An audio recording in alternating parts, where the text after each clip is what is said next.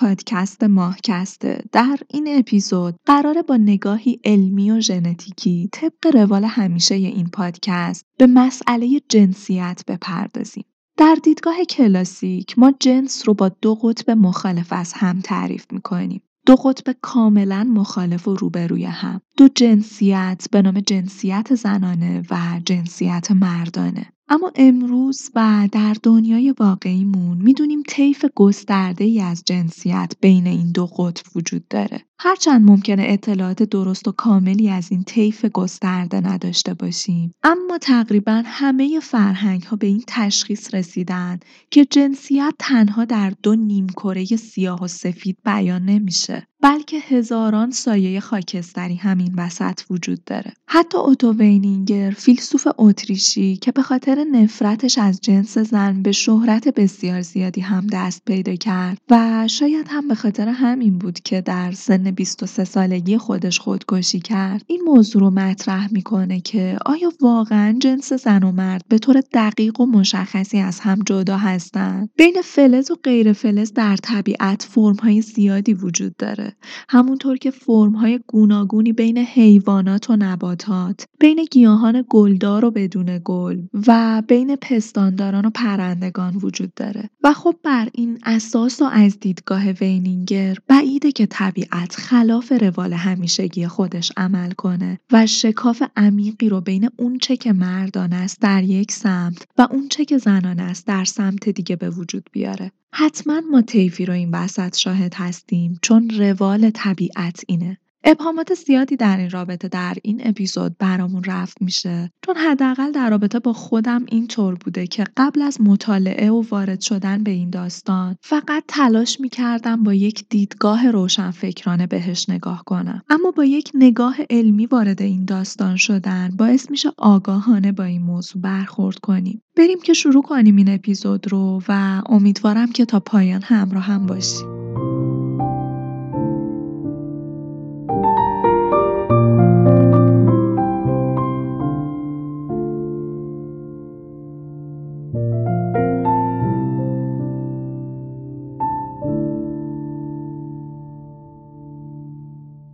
برای ما جنسیت و مسئله جنسیت یک موضوع کاملا حل شده است. ما یک دسته‌بندی کلی داریم که بر اساس این دسته‌بندی همه انسان‌ها رو به دو دسته زن و مرد تقسیم می‌کنیم. و حداقل دیگه این ماجرا که جنسیت یک مسئله ژنتیکیه و اینکه ژنها تعیین کننده این اتفاق هستند بر هیچ کسی پوشیده نیست. و هر کسی که ذره تردید در این موضوع داشته باشه که ژنها تعیین کننده و حاکم هویت انسان هستند شبیه به موجودیه که از سیاره دیگه ای به زمین سفر کرده. و متوجه این نیست که انسان به دو گونه بنیادی تقسیم میشه زن و مرد. اما امروزه زمزمه های جدیدی شنیده میشه. منتقدان فرهنگی، کارشناسان نظریه فراهنجار، عکاسان مد و طراحی یادمون میندازن که این تقسیم بندی اونقدرها هم بنیادی نیست. مشخصا به گوش ما ممکنه نظریه فراهنجار یک نظریه ناشناخته باشه. توضیح این نظریه خیلی آسون میشه وقتی ما مفهوم هویت رو به درستی بشناسیم.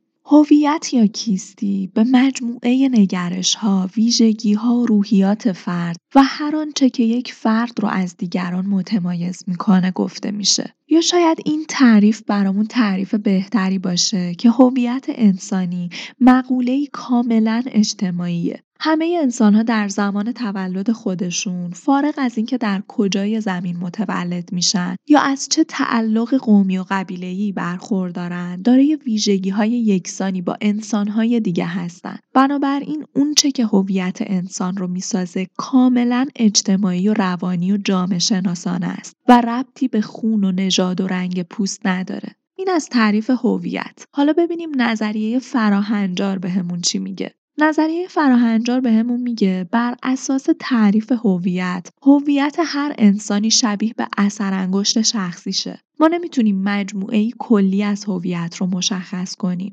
نمی‌تونیم راجع به کل زنان حرف بزنیم نمی‌تونیم راجع به کل مردان حرف بزنیم هر هویتی از تعداد زیادی عضو مختلف تشکیل شده و این پیشفرض که بشه آدمها رو بر اساس هویت مشترک دسته‌بندی کرد از اساس اشتباهه. این نظریات و این زمزمه های جدید یادمون میارن ابهامات نگران کننده ای در رابطه با مرزبندی های جنسیتی وجود داره و در عین حال به شدت سخت برامون اگر بخوایم این سه واقعیت رو انکار کنیم. اول اینکه مردان و زنان از لحاظ آناتومیکی و فیزیولوژیکی با هم تفاوت دارن. دوم اینکه این تفاوت‌های آناتومیکی فیزیولوژیکی رو ژن‌های ما ایجاد می‌کنن. و سوم اینکه وقتی که این تفاوت‌ها با ساختارهای فرهنگی اجتماعی فرد تداخل پیدا می‌کنن هویت‌های فردی ما رو می‌سازن. پس هویت یعنی برایندی از اونچه که ژنهامون برامون به عنوان تقدیر رقم می‌زنن به اضافه ساختارهای فرهنگی اجتماعیمون. اما شما چی فکر می‌کنید؟ به نظرتون از لحاظ هویتی که توضیح دادم شامل ژن و ساختارهای فرهنگی اجتماعی میشه؟ مرزبندی زن و مرد یک مرزبندی کاملا بینقص و درسته. هیچ همپوشانی هیچ گیر و گوری بین این دو دسته وجود نداره. جالبه بدونید که فروید و یونگ هم برای همه انسانها دو جنبه مردانه و زنانه رو در نظر می‌گرفتن و معتقد بودن فرقی نمی‌کنه جنس و جنسیت چی باشه. مردانگی و زنانگی در یک انسان با هم وجود دارند و در واقع دو کفه یک ترازو هستند ممکنه مرد باشی و کفه زنانه این ترازو سنگین تر باشه و ممکنه زن باشی و کفه سنگین تر روانی مردانگی باشه. اما فعلا اینجا نمی‌خوایم وارد این ماجرا بشیم. حتما در بررسی روانشناسی یونگ به این موضوع می‌پردازیم. امروز و در این اپیزود سر و کارمون با ژنها و ژنتیکه. اما قبل از اینکه وارد این دنیای جذاب بشیم لازمه که راجع به چند کلمه به مفهوم و توافق درست برسیم که بتونیم با ادبیات درست تری با هم پیش بریم.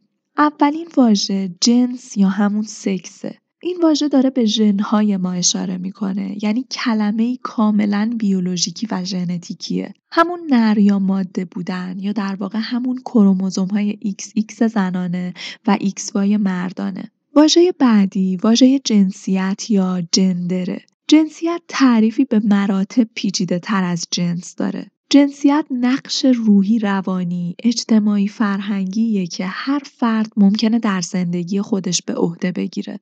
در واقع جنسیت به این مفهومه که یک انسان با خودش فکر می‌کنه جامعه من، فرهنگ من فارغ از اینکه خود من چه احساسی دارم من رو در گروه زن یا مرد میپذیره. پس دوباره تاکید می‌کنم روی مفهوم جنسیت. جامعه من رو فارغ از حس درونی خودم در هر کدوم از این دسته ها قرار بده من اون نقش رو میپذیرم و براش به خوبی اون نقش رو بازی می‌کنم. جنسیت در واقع انتظارات فرهنگ و جامعه و اجبار دنیای بیرونیه که ممکنه با احساس درونی فرد در تضاد باشه. پس دوباره تاکید می‌کنم جنس در واقع ژنتیک ماست و جنسیت انتظارات جامعه از ما. واژه دیگه ای وجود داره به نام هویت جنسیتی یا جندر آیدنتیتی که در واقع احساس عمیقا درونیه که فرد نسبت به خودش داره. به عنوان زن یا مرد هیچ کدوم از این اینها یا چیزی بین این دو قطب؟ با درک درست این مفاهیم حالا بریم وارد بحث اصلی این اپیزود بشیم.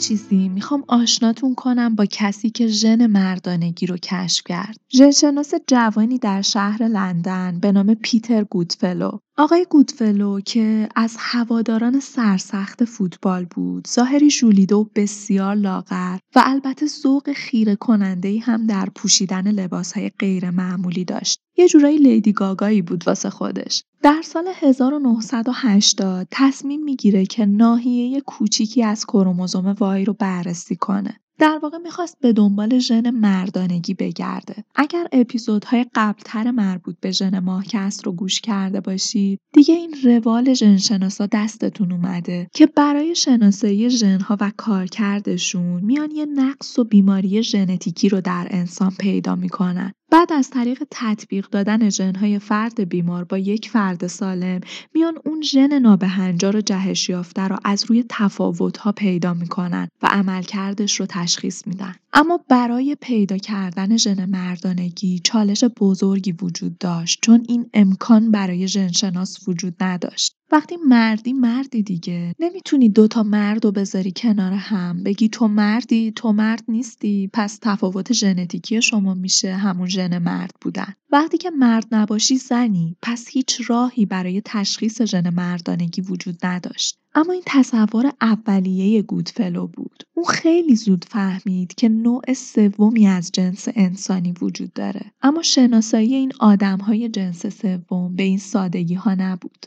سال 1955 یک متخصص ریزقدرت درونی به نام جرالد سوایر که سرگرم های گسترده خودش در رابطه با ناباروری زنان بود به یک سندروم کمیاب برخورده بود که این سندروم باعث می شد که انسان از لحاظ زیستشناسی زن و از لحاظ کروموزومی مرد باشه. زنانی که با سندروم سوایر متولد می شدن از نظر آناتومیکی و فیزیولوژی در تمام دوران کودکی خودشون زن بودن. اما بلوغ جنس زنانه در نوجوانی اونها انجام نمی‌شد. وقتی شنشناسان ژنوم این افراد رو بررسی کردن فهمیدن که کروموزوم جنسی اونها XX زنانه نیست بلکه کروموزوم اونها XY جنس مرده یا به عبارت دیگه همه سلول های بدن این افراد از نظر کروموزومی مرد بودن در حالی که انسانی که از این سلول ها به وجود اومده بود از نظر آناتومیکی، فیزیولوژیکی و روانشناختی زن بود. زن مبتلا به سندروم سوایر با الگوی کروموزومی مردانه یعنی کروموزوم XY در همه سلول های بدنش متولد میشه. اما به نوعی نمی‌تونه پیام مرد بودن رو به بدنش انتقال بده. محتمل ترین توضیح برای سندروم سوایر این بود که شاهژن تنظیم و نظارت که مشخص کننده مردانگی بود توسط یک جهش از کار افتاده بود. در نتیجه شخص به بلوغ مردانه نمی رسید در حالت زنانه خودش باقی میموند. اما ای که وجود داشت این بود که این اختلال می‌تونه سرنخ ژن مردانگی رو بهمون بده. یعنی ژن تنظیم و نظارت مردانگی در شخصی که کروموزوم های مردانه داشت از کار افتاده بود و ما اون فرد رو که از لحاظ کروموزومی مرد بود یک زن می‌دیدیم. پس می‌شد ژن های افراد مبتلا به این سندروم رو با مردها تطبیق بدیم و اون ژن جهش یافته رو پیدا کنیم و در واقع این مسیری بود که ما رو به ژن مردانگی میرسون.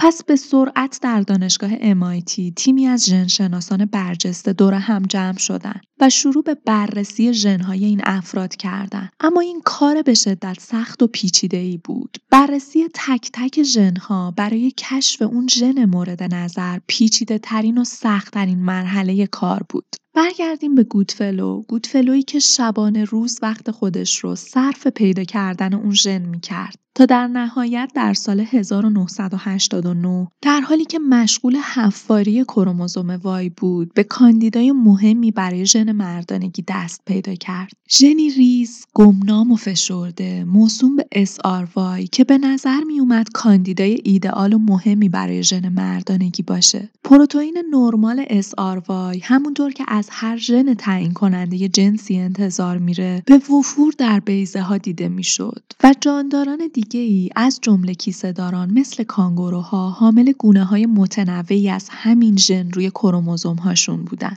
و نکته مهم و قابل توجه این بود که فقط نرها یا همون مردها این ژن رو به ارث می بردن. این ژن بدون ذره تردید در زنان مبتلا به سندروم سوایر جهش یافته و در برادران و خواهران سالم این بیماران دست نخورده باقی مونده بود. اما گودفلو هنوز یک قدم هیجان انگیز با اثبات و معرفی کامل این ژن به عنوان ژن مردانگی فاصله داشت و این هیجان انگیزترین مرحله کار بود. اون فکر می‌کرد که اگر ژن SRY حقیقتا یک فعال کننده برای جنس مرد باشه اگر این ژن رو وارد ژنوم حیوانات ماده کنیم آیا این حیوانات وادار میشن که به جنس نر تبدیل بشن؟ گودفلو این آزمایش دیوانه‌وار رو انجام داد. وقتی اون یک کپی اضافه از ژن SRY رو وارد بدن موشهای ماده کرد نوزادان این موشها با کروموزوم های XX در همه سلول هاشون به دنیا اومدن. یعنی همونطور که انتظار می‌رفت نوزادان ماده متولد شدن. اما از لحاظ آناتومیکی نر شدن. آلت تناسلی و بیضه پیدا کردن. تمایل به جفتگیری با ماده ها رو داشتن و رفتارهایی شبیه به موشهای نر از خودشون نشون می‌دادن. بنابراین گودفلو موفق شده بود با یک تلنگر به یک تک سویچ ژنتیکی جنس یک ارگانیسم رو تغییر بده. یعنی ایجاد سندروم سوایر به صورت معکوس. حالا سوال مهم اینجاست که آیا جنس انسان فقط با یک تکژن تعیین میشه؟ جواب این سوال تقریبا مثبته. همه سلول های بدن زنان مبتلا به سندروم سوایر کروموزوم های نر رو در خودشون جا دادن اما با غیر فعال بودن یا از کار افتادگی ژن تعیین کننده مردانگی کروموزوم وای اونها عملا اخته میشه حضور کروموزوم وای در سلول های زنان مبتلا به سندروم سوایر جنبه های آناتومیکی نرمال زنانه رو مختل می‌کنه. یعنی به طور مشخص سینه ها شکل نرمالی پیدا نمی‌کنن و عملکرد تخمدان هم غیر طبیعی میشه. در نتیجه سطح استروژن پایین میاد اما این زنان از لحاظ آناتومیکی کاملا زن هستند اندام تناسلی اونها و بخش بیرونی اون به صورت کامل شکل گرفته. مجرای ادرار کاملا بهش متصله. حتی هویت جنسیتی در این بیماران به طرز حیرت انگیزی غیر مبهمه. اونها خودشون رو زن می‌بینن. کافیه یک تکشن خاموش بشه و اونها زن میشن. درسته که هورمون استروژن برای شکلگیری ویژگی های جنسی بعد از تولد و به میزان حداکثری در دوران بلوغ لازمه این داستانه و ویژگی های آناتومیکی یک زن رو تقویت می‌کنه. اما زنان مبتلا به سندروم سوایر در مورد جنسیت و هویت جنسیتی خودشون گیج و سردرگم نیستن. لازم اینو یادآوری کنم که زنان مبتلا به سندروم سوایر زنان حبس شده در بدن مردها نیستند بلکه زنانی حبس شده در بدن زنانی هستند که به استثنای یک تکژن از لحاظ کروموزومی مرد هستند. یک جهش در یک تکژن یعنی همون ژن SRY منجر به خلق یک بدن زنانه و مهمتر از اون یک خیش یا من زنانه میشه. در نهایت سادگی مثل چرخیدن روی تخت و خاموشی و روشن کردن چراغ با یک کلید.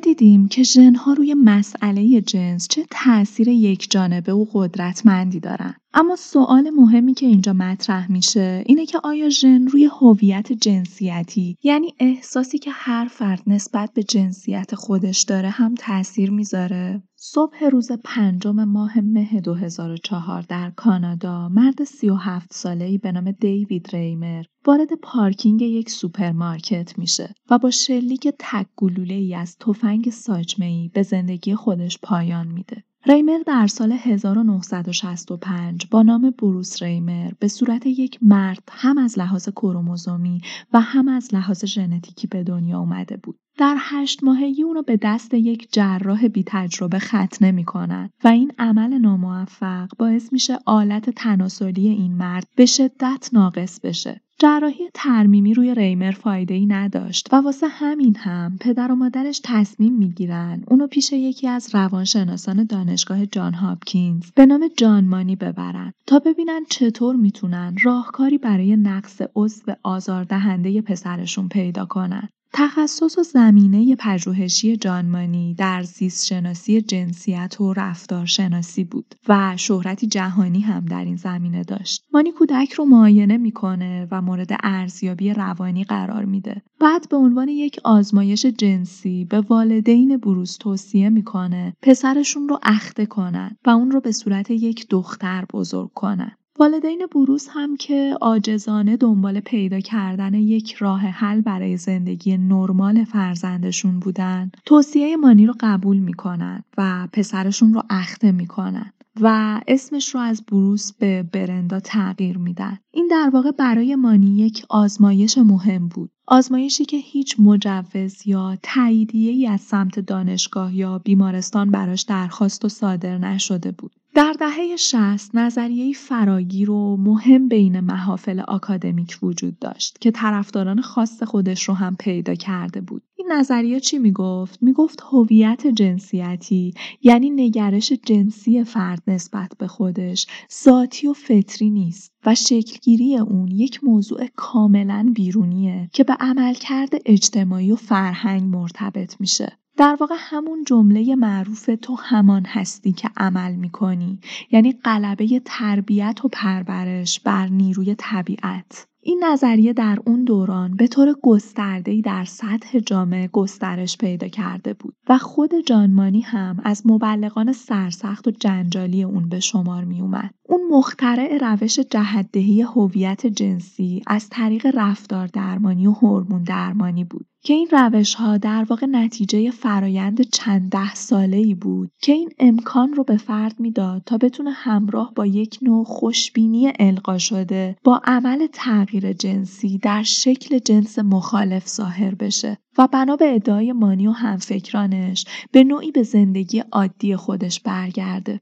بنا به توصیه و تجویز مانی به برندا لباسهای دخترونه پوشوندن و موهاش رو به سبک دخترونه درست کردن. براش عروسک و اسباب بازی های دخترونه خریدن. وقتی که برندا به سن کودکستان رسید بدون اینکه احدی به جز والدینش از این رازبویی ببره اونو وارد مدرسه می‌کنن. برندا یک برادر دوقلو هم داشت. پسری به نام برایان که به طور کاملا طبیعی رشد کرده بود. به عنوان یک پروژه آزمایشی مانی روی این خواهر و برادر دوقلو کار می‌کرد. و این دو نفر برای معاینه و ارزیابی هر ماه به کلینیک مانی مراجعه می‌کردن. در دوران پیش از بلوغ و برای تقویت خصوصیات زنانه مانی به برندا داروهای مکمل استروژن رو تجویز می‌کرد. در همون زمانها بود که برندا برای انجام یک عمل جراحی آماده می‌شد. عملی که قرار بود اندام جنسی زنانه رو در بدن برندا جایگزین کنه تا به گفته مانی دگرگونی آناتومیکی این دختر کامل بشه. تو گیرودار این ماجراها بود که مانی شروع به چاپ مقاله های پی در پی در نشریات علمی می کرد و در این مقالات از پیشرفت و موفقیت های فضاینده باز تخصیص جنسی حرف می‌زد. و مدعی شده بود که برندا با متانت و تعادل فکری کامل با هویت تازه خودش کنار اومده و تبدیل به دختر بچه فعالی شده. مانی وعده می‌داد که برندا بدون هیچ مانعی دوران بلوغ خودش رو طی می‌کنه و یک زندگی کاملا زنانه رو تجربه می‌کنه. اون نوشت در زمان تولد تمایز هویت جنسیتی اونقدر ناکامله که میشه باز تخصیص ژنتیکی مردانه به زنانه رو بعدا با موفقیت انجام داد. اما اونچه که واقعیت داشت این بود که این ادعا صرفا یک نوع خیال پردازی و کذب محض بود. برندا چهار سال بیشتر نداشت که یک روز لباس های سفید و صورتی رو که به زور بهش میپوشوندن با قیچی تکه تکه کرد. وقتی بهش می‌گفتن شبیه به دخترها راه برو و ادای اونها رو در بیار به شدت عصبانی می‌شد تحمیل هویتی کاذب و ناموزون به برندا اونو مسترب و افسرده و خشمگین کرده بود در مدرسه اون رو دختر پسرواره و سلطجو و با انرژی بسیار زیاد تعریف می‌کردن اون تمایلی به اسباب بازی های دخترونه یا بازی با دخترهای دیگه نداشت و به جای اون ترجیح می‌داد با اسباب بازی های برادرش سرگرم باشه. اون در تمام طول زندگی خودش فقط یک بار اونم فقط با یک اسباب بازی دخترونه بازی کرد. اونم فقط زمانی که با یه پیچ گوشتی که از جعب ابزار پدرش برداشته بود چرخیاتی رو به دقت و پیچ به پیچ از هم باز کرد و تیکه رو رو زمین ول کرد و رفت. در اون روزها رفتاری که شاید بیشتر از هر چیز دیگه ای هم کلاسی های برندا رو متحیر می کرد این بود که اون بدون هیچ اعتراضی به توالت دخترونه می‌رفت اما ادرارش رو ایستاده و با پاهای باز تخلیه می کرد. در سن چهارده سالگی برندا با سماجت و ترشرویی به این بازی و نمایش مزهک پایان میده. زیر بار عمل طبیعی آلت تناسلی زنانه نمیره و از مصرف کپسول های استروژن خودداری می‌کنه. بعد بنا به اصرار خودش و با موافقت خونوادهش پستانهاش رو از طریق جراحی برمیداره. رژیمی از تزریق منظم تستوسترون رو به منظور بازگشت حالت مردانش در پیش می‌گیره و نامش رو به دیوید تغییر میده. سال 1990 دیوید با یک زن ازدواج می‌کنه ولی رابطه زناشویی اونها از همون روز اول پرتنش و عذاب آور بود. بروس، برندا، دیوید، پسری که دختر شد و بعد مرد شد، همچنان با حالتهای شدیدی از استراب و افسردگی، انکار و عصبانیت مزمن دست به گریبان بود. طولی نکشید که شغلش رو از دست داد و ازدواجش هم به ناکامی کشیده شد. و در نهایت در سال 2004 بعد از یک مجادله لفظی با همسرش دست به خودکشی زد. پرونده دیوید ریمر منحصر به فرد و استثنایی نبود. طی دهه های 1970 و 1980 موارد بسیار زیادی از باز تخصیص جنسیتی یعنی تلاش برای تبدیل کودکانی که کروموزوم های مردانه داشتند با استفاده از روش های هورمونی و روانی به جنس مخالف یعنی زن به ثبت رسید. اما همه این موارد به ثبت رسیده بدون استثنا به مشکل برخوردن و زخمای عمیقی از خودشون به جسم و جان قربانیان باقی گذاشتن.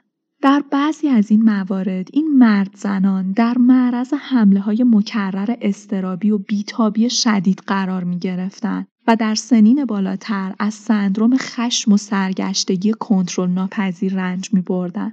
در یکی از این موارد زنی که ازش با اسم مستعار سی یاد شده با بلوز گلدار و نیمتنه چرمی و هیبتی زنانه خودش رو به دیدار روانکاوی میرسونه. اون با جنبه های دوگانه خودش مشکلی نداشت ولی هرگز نتونسته بود با احساس زن بودن خودش کنار بیاد. اون که در دهه 1940 به شکل دختر به دنیا اومده بود به خاطر می آورد که در مدرسه پسرواره توصیفش می‌کردن. سی هرگز خودش رو مرد نمی‌دونست اما با مردها احساس نزدیکی بیشتری داشت و می‌گفت که احساس می‌کنم مغز مردانه در سرم کار گذاشته شده. اون در سن بیست و چند سالگی با مردی ازدواج می‌کنه و سعی می‌کنه که نقش یک همسر عادی رو براش بازی کنه. اما ورود اتفاقی زن دیگهی به زندگیش گرایش های جنسیتی به زنان رو در اون بیدار می‌کنه. روابطی بین این دو شکل می‌گیره و در نهایت شوهرش با همین زن ازدواج می‌کنه.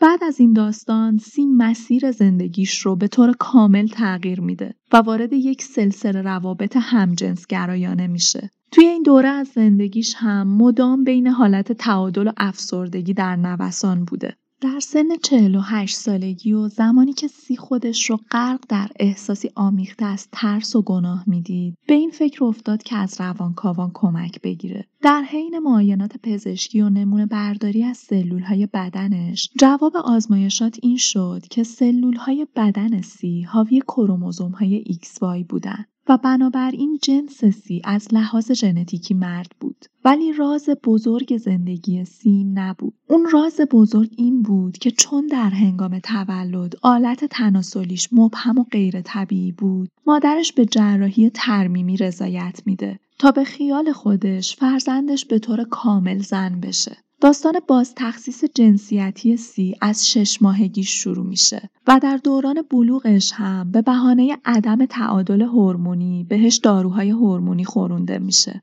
اما علیرغم همه این تلاش ها در تمام دوران کودکی و البته نوجوانی سی ذره شک و تردید در مورد جنسیت خودش نداشت. پرونده سی اهمیت بررسی موشکافانه ارتباط بین جنسیت و ژنها رو به خوبی نشون میده. برخلاف دیوید ریمر سی در به عهده گرفتن نقشهای جنسیتی دچار سردرگمی نبود. در ملع عام های زنانه می پوشید. دست کم برای مدتی به ازدواج با مردی تن داد. برای 48 سال به شکل یک زن در چارچوب هنجارهای اجتماعی فرهنگی زندگی کرد. و به رغم تمام احساس گناهی که سی در رابطه با ماهیت جنسی خودش داشت جنبه های حساس هویت جنسیتی اون مثل وابستگی، گرایش ها و رویا پردازی های جنسیش و تمایلات شهوانیش با جنس مرد پیوند خورده بود. اون تونسته بود از طریق تقلید و عملکرد اجتماعی نقشی که بهش تحمیل شده بود رو به خوبی بازی کنه.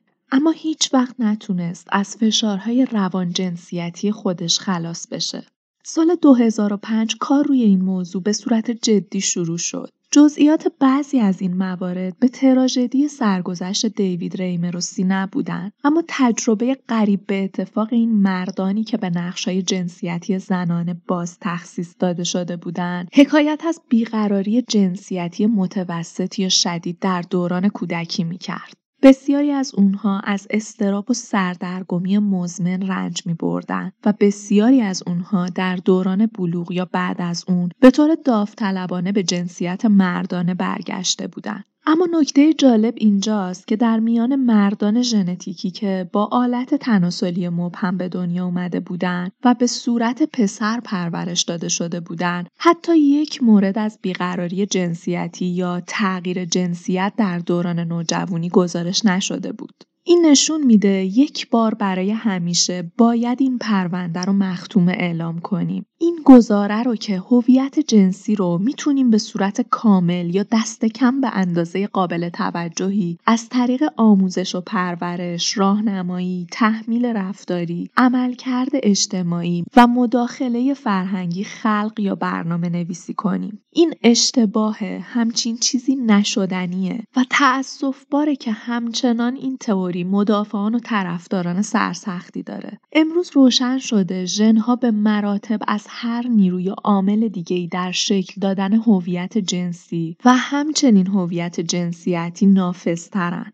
اگرچه تحت شرایط محدودی میشه چند ویژگی جنسیتی رو از طریق برنامه نویسی فرهنگی اجتماعی و یا هورمونی یاد گرفت. اما از اونجایی که حتی هورمون ها هم در نهایت محصول مستقیم یا غیر مستقیم ژن ها هستند ظرفیت برنامه سازی جنسیتی با رفتار درمانی و تحمیل فرهنگی به گزاره ناممکن تبدیل میشه. راهکار امروزمون برای این داستان چیه؟ اینکه چنین کودکان و افرادی رو از لحاظ جنسیتی به حال خودشون رها کنیم. با همون جنس موجود در کروموزوم هاشون تا در نهایت اگر تمایلی برای تغییر جنسیت درشون وجود داشت تصمیم گیرنده خودشون باشن. چون هر کسی بهترین گزینه برای تشخیص هویت جنسی خودشه و این نکته رو هم لازم اضافه کنم که همین الانی که دارم در رابطه با این راهکار باهاتون صحبت می‌کنم هنوز هیچ کدوم از کودکانی که با جنس و کروموزوم های خودشون رشد و پرورش داده شدن در سنین بالاتر اقدام به تغییر جنسیت نکردن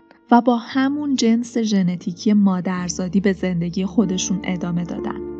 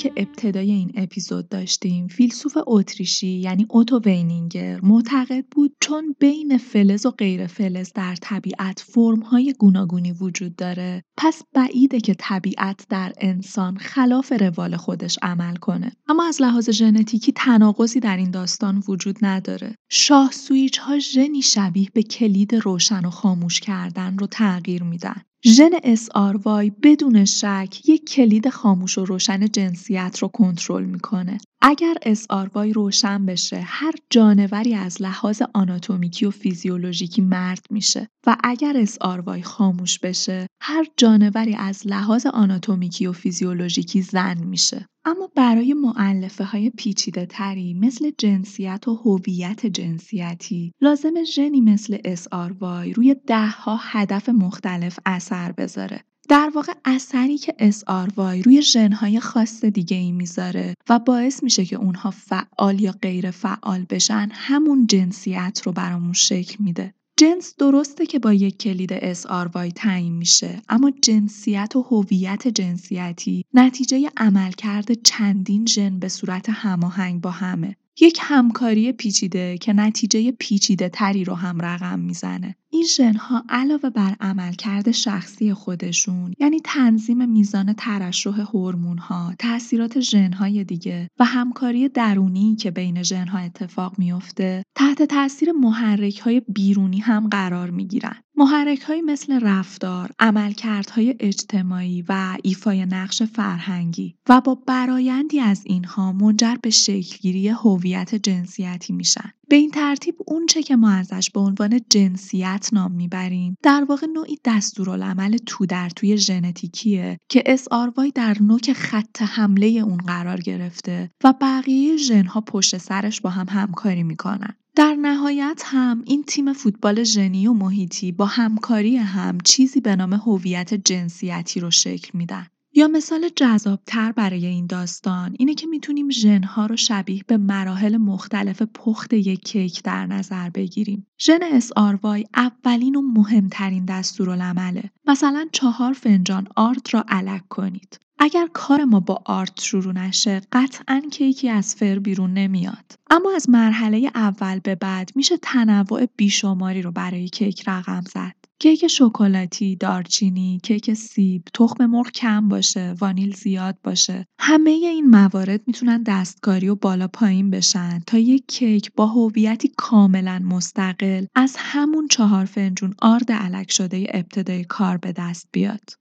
یه چند تا مفهوم دیگر رو هم روشن کنیم با هم. بعد بریم سراغ ادامه بحث. واژه تراجنسیتی یا ترنسجندر به افرادی گفته میشه که هویت جنسیتی اونها با جنسیتی که هنگام تولد بهشون داده میشه متفاوته. و علاوه بر زنان و مردان ترنس افرادی رو که منحصرا زن یا مرد نیستن رو هم شامل میشه. به افرادی که منحصرا زن یا مرد نیستن میگیم افراد non-binary یا در واقع non-binary gender. افراد non-binary ممکنه هویت جنسی خودشون رو بین دو جنسیت زن و مرد یا جنسیتی جداگانه یعنی جنس سوم که احتمالا برای ما قابل درک نیست تعریف می‌کنن. در واقع افراد non-binary بین چند جنسیت در نوسان هستند و به همین دلیله که معمولا این افراد هویت های جنسیتی رو رد می‌کنن و به جنسیت خودشون هیچ برچسبی نمی‌زنن اما این مفاهیم رو نیاز داشتیم که به این نقطه برسیم. وجود هویت تراجنسیتی گواه نیرومندیه بر همکاری و تاثیر ژنتیکی که باعث شکلگیری هویت جنسیتی میشه. هویت جنسی کاملا binary ه. یعنی چی این binary بودن؟ یعنی فقط و فقط یک ژن تعیین کننده هویت جنسیه و البته که مشخص کننده جنسه که باعث به وجود اومدن دو جنس کاملا مستقل از هم یعنی زن و مرد میشه.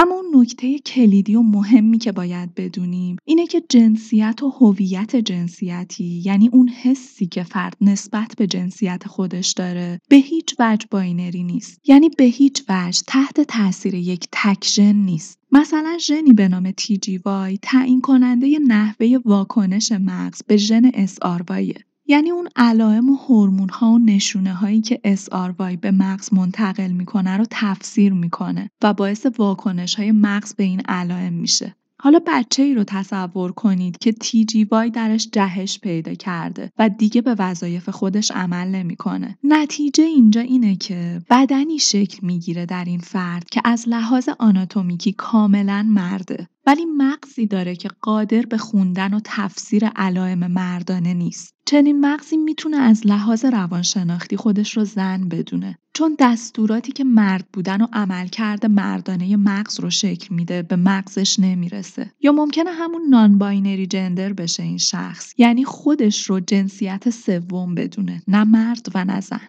این مردان یا زنان چیزی شبیه به سندروم سوایر جنسیتی هستند. جنسیت کروموزومی و آناتومیکی اونها مرد یا زنه اما حالت کروموزومی آناتومیکی اونها پیام درست و مترادفی رو به مغزشون ارسال نمی‌کنه. در موشهای صحرایی میشه این سندروم رو با تغییر یک تگژن در مغز جنینهای ماده یا خوروندن دارو به جنین ایجاد کرد. این کار باعث میشه پیام زن بودن به مغز مخابره نشه. موشهای ماده‌ای که این آزمایش روشون انجام شد همه ویژگی های آناتومیکی و فیزیولوژیکی مادگی رو دارن. اما رفتار و کارهایی که انجام میدن کاملا رفتار موشهای نره. مثل اشتیاق به جفتگیری با موشهای ماده. به بیان دیگه ممکن از لحاظ آناتومیکی ماده باشن اما از لحاظ رفتاری نر هستن. این همکاری ژنتیکی در شکلگیری هویت جنسیتی اصل مهمی رو در رابطه با ارتباط بین ژنها و محیطها به طور کلی به نمایش می‌ذاره.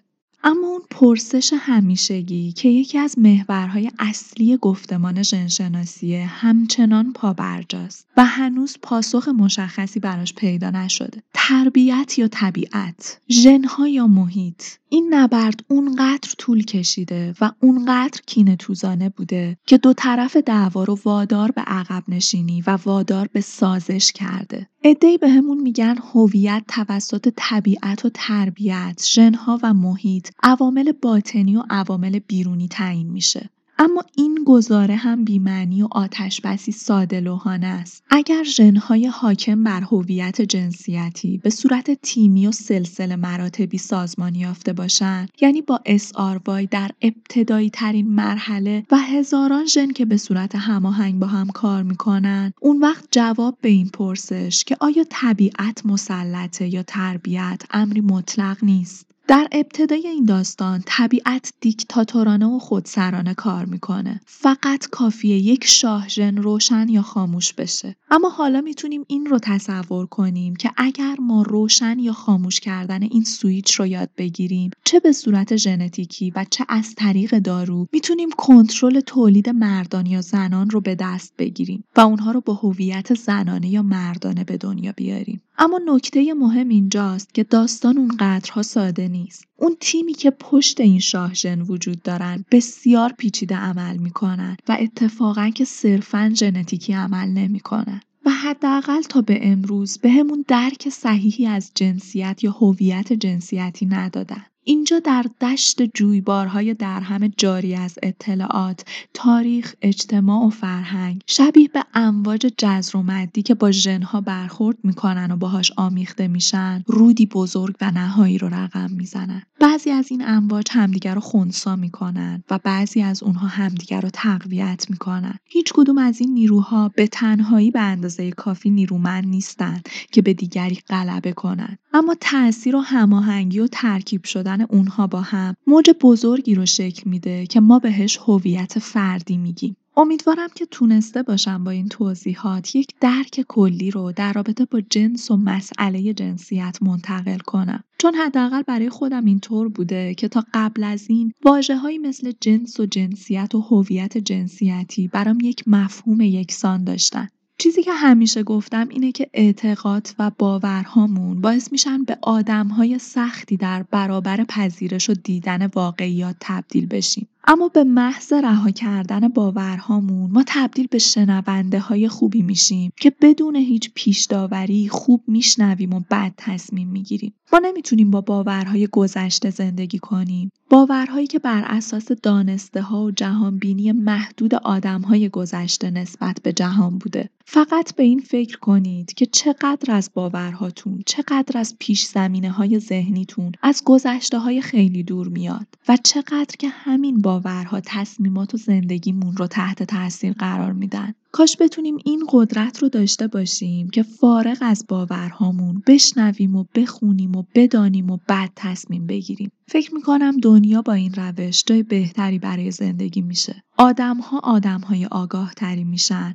آدم ها آدم های مسئول تری میشن. ازتون می‌خوام به عنوان یک مسئولیت مهم این اپیزود رو به اونهایی که نیاز دارن بشنونش پیشنهاد بدید. می‌دونم که آدم های زیادی نیاز دارن برای دور ریختن باورهای قدیمیشون این اپیزود رو بشنون. امیدوارم تو برداشتن این قدم کوچیک همراه من باشید. ممنونم ازتون که تا پایان همراه هم بودید. ممنونم که ماهکست رو دنبال می‌کنید. از لطفی که به دارید بی نهایت ممنونم و قدردانشم. می‌دونید که ماهکست حامی مالی نداره و تنها حامی شنونده هاشن. پس اگر دوست دارید این مسیر ادامه پیدا کنه حمایت خودتون رو ازم دریغ نکنید. لینک حامی باش رو در قسمت توضیحات پادکست می‌تونید پیدا کنید. پیج من و ماهکست و کانال یوتیوب ماهکست رو هم از دست ندید که ویدیوهای اختصاصی روانکاوی فروید و آدلر اونجا آپلود میشن. خوب باشید و تا به زودی بدرود.